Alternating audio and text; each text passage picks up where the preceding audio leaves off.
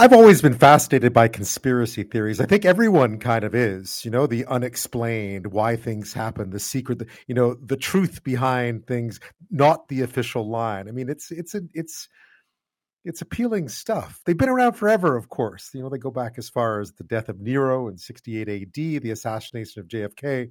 Of course, they cover all kinds of different events and phenomenon and so on. I mean, it's hard to imagine a major world incident that hasn't spawned a whole series of conspiracies around it. And they range from the mundane to the fascinating to honestly the downright dangerous. Around 2017, a new one arrived in that very long tradition, QAnon. It was really built for a modern age. It started online. Um, you know, the core falsehood at, you know, of it and this is going to sound ridiculous, but this was the core falsehood. A group of Satan worshipping elites who run a child sex ring are trying to control our politics and media. That was the core of it. And of course, given that, it started up very much, much on the fringes. That you know, the people at the center of this were Hillary Clinton, for obvious reasons. Uh, you know, always much demonized on the right. Donald Trump was seen as a great savior in this whole story. Um, and it was you know it picked up a lot of press. You probably read about it. I read about it without really knowing what it was. You know you look into it but it was hard to really figure out what it was. A lot of it was sort of codified and it was a bit of a secret language. But then it became more mainstream. Fast forward a few years to 2020 and so on and you know with the lockdowns of the pandemic and uh, other issues other societal things that were going on and then really the 2020 presidential election the notion that the election had been stolen. Uh, you know, QAnon was part of that. It, you know, it was part of the insurrection at the U.S. Capitol on Jan- January the sixth. Um, and by that point, an NPR poll in the states found that 17% of Americans believed in some of what was being peddled. Again, at the center of it all has been former President Donald Trump, uh, both the object of adulation within the conspiracy and increasingly something that he appears to embrace. How much he really embraces it, who knows? He's often said he knows nothing about it except they think he's great, which is great. Uh, but at a recent rally in Ohio, this is prior to the midterms, he was campaigning for J.D. Vance, who went on to win. Um, there was some music being played under the former president's speech as the crowd, apparently simultaneously, not everyone, but a lot of people raised their index fingers in the air. To people in the know, the music sounded identical to the QAnon theme song, and this was a conspiracy theory salute. Here's what he had to say It was hardworking patriots like you who built this country, and it is hardworking patriots like you who are going to save our country. We will stand up to the radical left lunatics and RINOs, and we will fight for America like no one has ever fought before. Yeah, you recognize the voice. The music is really what you're supposed to be listening to there. Um, now, the conspiracy itself kind of moved into mainstream politics, perhaps not in a huge way. Marjorie Taylor Greene of Georgia, probably the most famous of these, Lorraine Boebert, uh, also famous as well in all this. Marjorie, rather, I'm getting that name wrong. Um, but the midterms show there was some limited appeal there. You know, those who who espouse conspiracies didn't do too well. Uh, about 20 made it onto the congressional ballot in November. Only two, uh, including Greene, were actually elected. But meantime, the movement has been evolving, growing, leaving behind its roots, moving into other countries, including Canada. So tonight we're going to learn more about its origins, the evolution, and the threat that it poses. And to help us do that is journalist Mike Rothschild. He's the author of a book called The Storm is Upon Us How QAnon Became a Movement, Cult, and the Conspiracy Theory of Everything. And he joins us from Los Angeles. Thanks for your time. Oh, thanks for having me. I, I think oftentimes people see QAnon written about, spoken about, opined upon, but aren't exactly sure what ex- what that means. So this all started about five years ago now. It did, and the the answer to the question "What is QAnon?" almost depends on when you're asking it. For the first three plus years of its existence, really up until Joe Biden's inauguration, Q was a movement that was focused on Donald Trump carrying out a secret purge of the deep state and the Democratic Party and the Hollywood and business elite. All this would start with a tweet from Trump where he would say, My fellow Americans, the storm is upon us.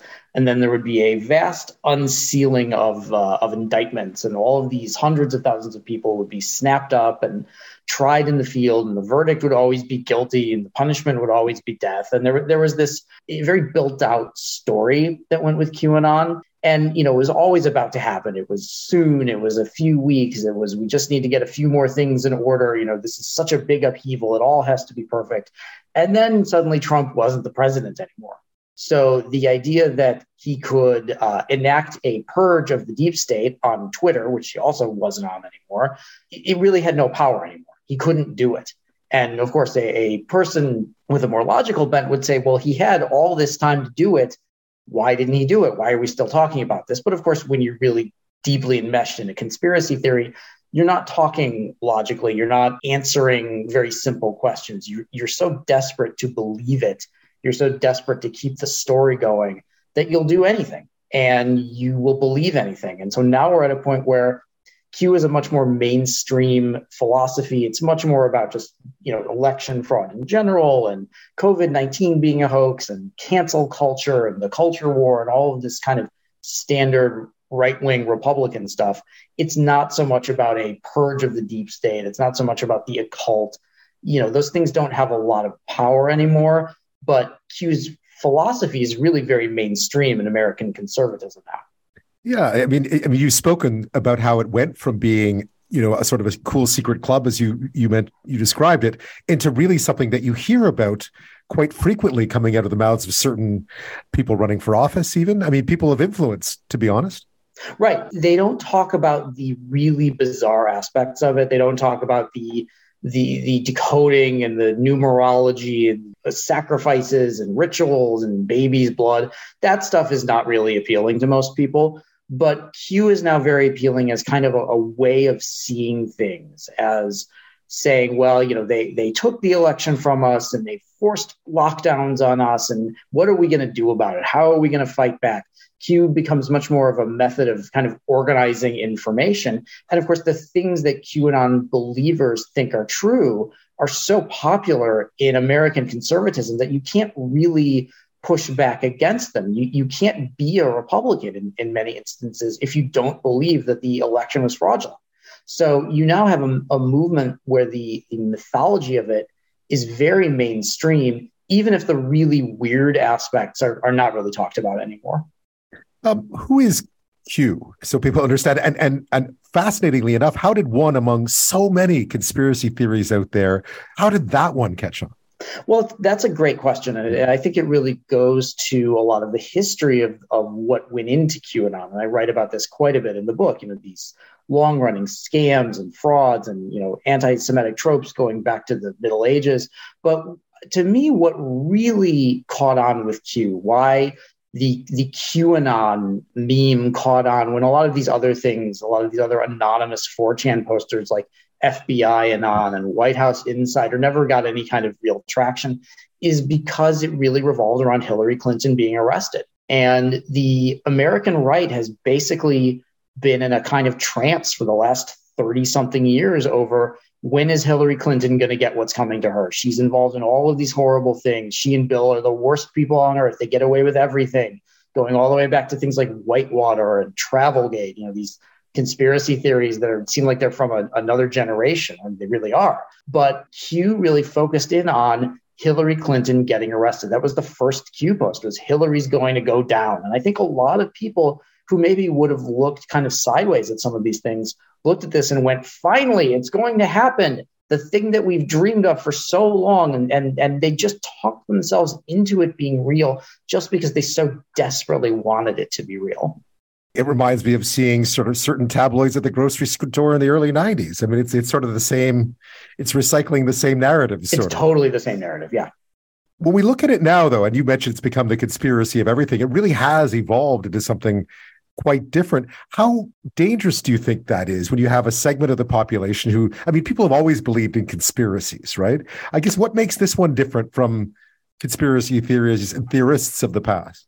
Sure. And, and people have always believed in conspiracy theories. And th- that kind of conspiracy ideation, I, I think, is very American. The idea that there are powerful forces that are controlling us and you know somebody's out to get us and you know our our failures are not because of us they're because of some nebulous power that doesn't want us to be successful. That's very appealing to people. It makes you feel like you are important if you have powerful important enemies. Q has just kind of taken that innate desire and turned it into a, a sort of a tom clancy style techno thriller so there are codes and, and ciphers and things to uh, to decode and decrypt and riddles and rhetorical questions. And it's something that you can participate in and move the story forward on your own. You don't need to have any kind of special knowledge or special abilities. You just need to be kind of unsatisfied with what you're being told. And it, really taps into this feeling that we have, especially right now, but I think we've always had that we're being lied to, that the media is lying to us, the politicians are lying to us. Big business is lying to us. Banking is lying to us. Hollywood is lying to us.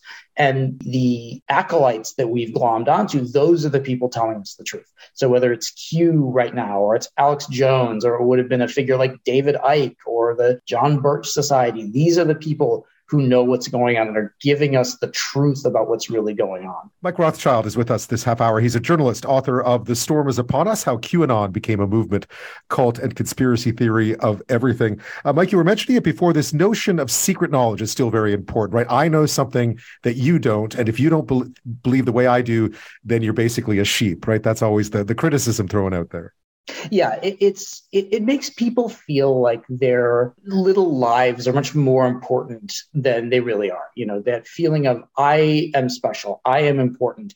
I know what's really going on. And if you don't listen to me then you're the crazy one. You think i'm crazy. Well i think you're crazy because you believe the lies. You're taking the vaccines. You're you, are you are voting like your vote matters like it won't be stolen. There's almost a kind of smugness about it and to the point where people kind of don't want to be around you anymore and then it proves oh you're just stuck in your in your sheeple life you know you don't want to know what's going on yeah you can't handle the truth right that's right. The, to, to, quote, to, quote a, to quote a famous line um, Q has stopped. I mean, I think there was one recently, but Q is more or less in all of this. The oddity, of course, is that Q has is kind of disappeared. And it's it's interesting because a lot of the questions I would get around the time when Q is really actively posting, mm-hmm. is it a cult? And I would think, well, Q is not really the a traditional kind of cult guru. And then of course Q disappeared entirely, only to come back a little bit over the summer. And then recently there have been some other Q posts, but they're, they're very low energy. They're they're very low effort, kind of poorly written, and, and the Q community is not particularly excited about it. I, they seem like they've moved on from their need for cryptic posts and, and you know clue deciphering and riddles. I think they want action. They want to know that there won't be another stolen election in 2024. There won't be another round of lockdowns and what they think are forced vaccinations. They don't need riddles, they need action. And Q is only able to provide riddles. So, what happens to a movement such as Q if it becomes bigger, broader, and leaderless. You know, you have some very hardcore elements who are still very devoted to the Q drops and very devoted to the mythology. You know, some of the groups like the Negative 48 group that's in Dallas right now, they've been there for a year and they're reading Q drops like they're scriptures, waiting for JFK Jr. to come back. Right. But then other groups are focusing much more on coronavirus or on the 2020 election or on the 2022 midterms they're taking the the really strange parts of QAnon and, and kind of sanding them off because they don't really translate without new Q drops. But you have a lot of people who've internalized this mythology and they don't need Q anymore. You know, people don't go to church asking their pastor, "Hey, when are we going to get new books of the Bible?" You know, we've had these for thousands of years. When are we going to get some new stuff? Right. They don't want new stuff the, the old stuff gives them everything that they need. And some parts of it maybe don't work as well anymore.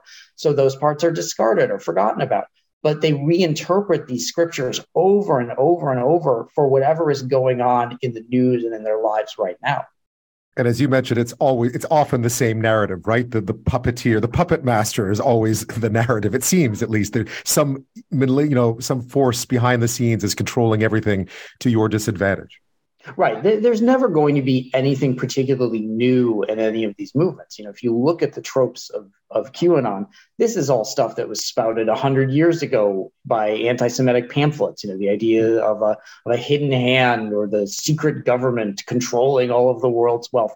this is not something that was made up on 4chan. It was just packaged in a much more uh, new and seeming kind of uh, presentation, you know, very social media friendly, very shareable, but it's the same stuff and it's always going to be the same stuff.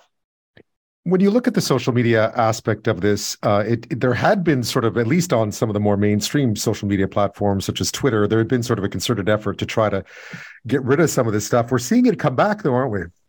Yeah, we really are. And for a long time, Facebook, Twitter, YouTube, they really had no idea what to do with any of this, and they really didn't do anything. Um, you know, Twitter allowed this to to prosper with no oversight whatsoever. Facebook really was the same during the early days of the pandemic. It really took until about the summer of 2020 for some of these sites to start to crack down on some of this stuff, and really only after January 6th was was QAnon almost completely banished from Twitter. But now, of course, there's new ownership and the rules are really being relaxed, and it's it's very much in flux right now. A lot of the promoters are talking about coming back, but some of them haven't been unbanned yet, and it's not clear if they will be. Um, you know, they're also really liking places like Telegram and Truth Social, where there's not much oversight and they can kind of say what they want, and it's easier to monetize a lot of what they're doing. So it's it's really still very much up in the air how the new Twitter ownership is going to affect the conspiracy movement. Mike Rothschild is still with us, a journalist, author of The Storm is Upon Us about QAnon. Uh, we've been talking about both the origins of QAnon, how it persists, evolves, the threat that it poses. Uh, Mike, I was curious to see, and I think you wrote about this as well, that a lot of the candidates in the 2022 midterms who were more out there when it came to sort of uh, spewing some of the conspiracy stuff didn't do well. Uh, do you think there is a recognition now out there? There's sort of a pushback as more and more of us. I mean, you mentioned how it went from being sort of a you know sort of a secret club to being mainstream. And when something becomes mainstream more people know about it more people push back against it. Yeah it was very heartening to me to see the failure of most of these really hardcore qanon candidates and a lot of these election deniers who ran for secretary of state positions. Not only lost they significantly underperformed a lot of other republicans running in those states. We saw that happen in nevada where the republican flipped the gubernatorial office but the Republican Secretary of State candidate, a very, very hardcore election denier who had claimed that he wouldn't have certified Joe Biden in 2020 and he would never certify a Democrat, he he underperformed by three or four points less than the than the gubernatorial candidate who won. So I think it was really a lot of Americans saying, we'll accept a lot, but there are things we will not accept. We, we are not quite ready to be the generation that abandons uh, representative democracy in the United States. It, it, made me feel good. You know, it made me feel like maybe there are people who are listening, and maybe there is just a line that you can't quite cross yet. And yet, Donald Trump uh, has announced uh, his candidacy, at least to be the uh, Republican nominee for the 2024 presidential election. Uh, Twitter is under new ownership. We're seeing a bit. Do you feel like there is a chance that that the whole thing could gain momentum once again, or is it maybe yesterday's yesterday's conspiracy theory. I think that QAnon, as we knew it, you know, with the drops and, and all that stuff, that probably has gone about as far as it can go. But these ideas now are extremely popular. And of course, Trump is using Truth Social to share all of these QAnon memes and the, these QAnon images. And his followers are loving that. And he's feeling like, you know, these are his people and they've got his back it really remains to be seen how much he's going to talk about this stuff as his campaign goes forward. I mean, you know, we got a long way to go until there's any primary elections. It seems like a long time to sustain a uh, a presidential campaign when nobody else is campaigning. But you know, he definitely feels like these people are are his group and and the, they love him no matter what, and he's going to pander to them. And I think a lot of other Republicans are maybe just a little bit tired of it and a little bit tired of Trump sucking all of the oxygen out of every single room he goes into. So I think it's going to remain to be seen how the conspiracy movement is going to handle it if the Republican Party at large starts to turn away from Trump. You know, are they going to stay loyal to Trump? Or are they going to kind of unite behind the idea that any Republican is better than a Democrat? We just don't know yet. It's interesting that because it's expanded beyond that initial, you know, arrest of Hillary Clinton, Trump is Trump is some sort of savior, uh, that it's become easier to export as well. Because clearly we have I, we have QAnon followers in this country, in Canada, and elsewhere around the world. Uh, when you get rid a bit, a bit of the sort of the specifics of the mythology, it becomes a more exportable product. Conspiracy in general. Yeah, it really does, and that's really how QAnon uh, prospered in other countries.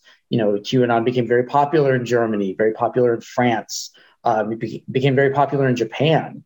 Really? And what would happen is the believers in those countries would take the parts of QAnon that were the most universal, the sort of anti-authority, um, you know, everybody's lying to you, save the children, all that stuff, and they would discard the much more America-centric elements, but also combine it with some of their local politics and local culture.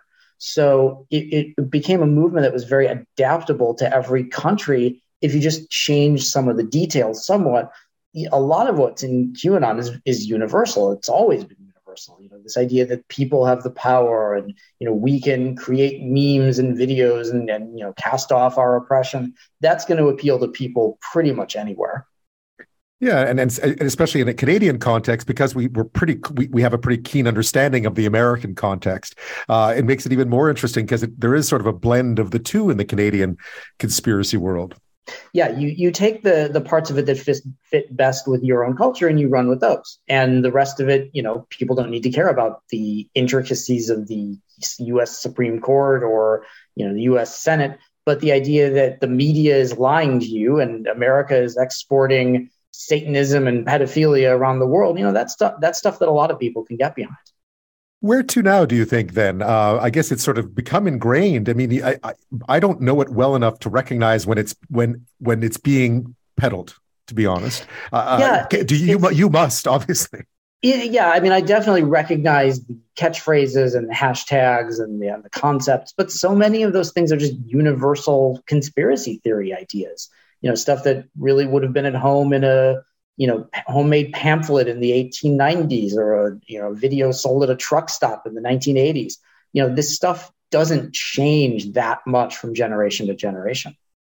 Do you combat it or do you actively combat it or do you let it run its course do you think it's really really difficult because any effort at actively combating it is going to be pulled into the conspiracy as proof that you are you know over the target. You know they're only shooting at you because you are getting close to the truth. The, the way to really combat it is not through sort of large scale debunking. I mean that that's very useful when you have people who are encountering it for the first time when you have people whose family members are sucked into it and they're really looking for answers. They're not people who would believe it themselves.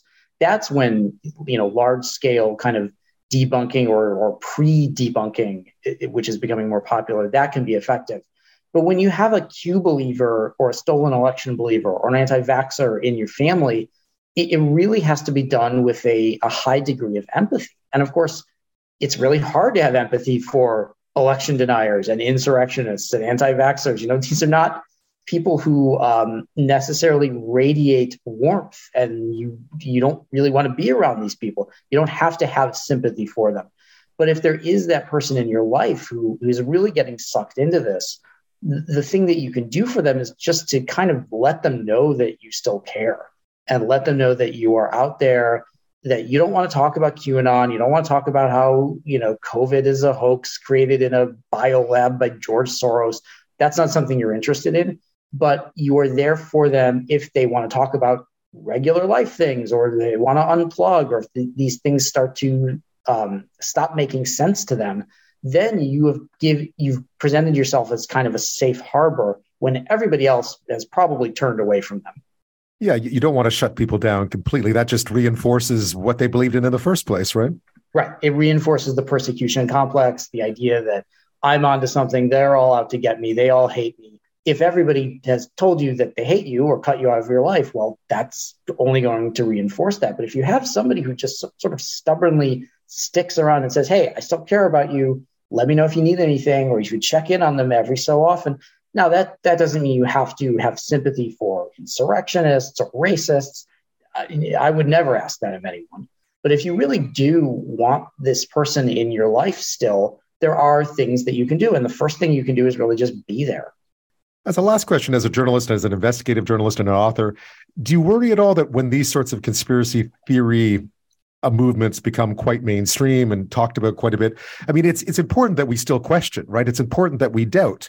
Um, but when something like a QAnon comes along, it starts to blur the lines between conspiracy and just and normal skepticism, and that can be a little strange to navigate, I imagine. Oh, absolutely. I, I, you know, I think that we should question what we're told. We should, you know, seek answers. We shouldn't be satisfied with just sort of pat statements and and you know being fobbed off with with you know giveaways or things like that.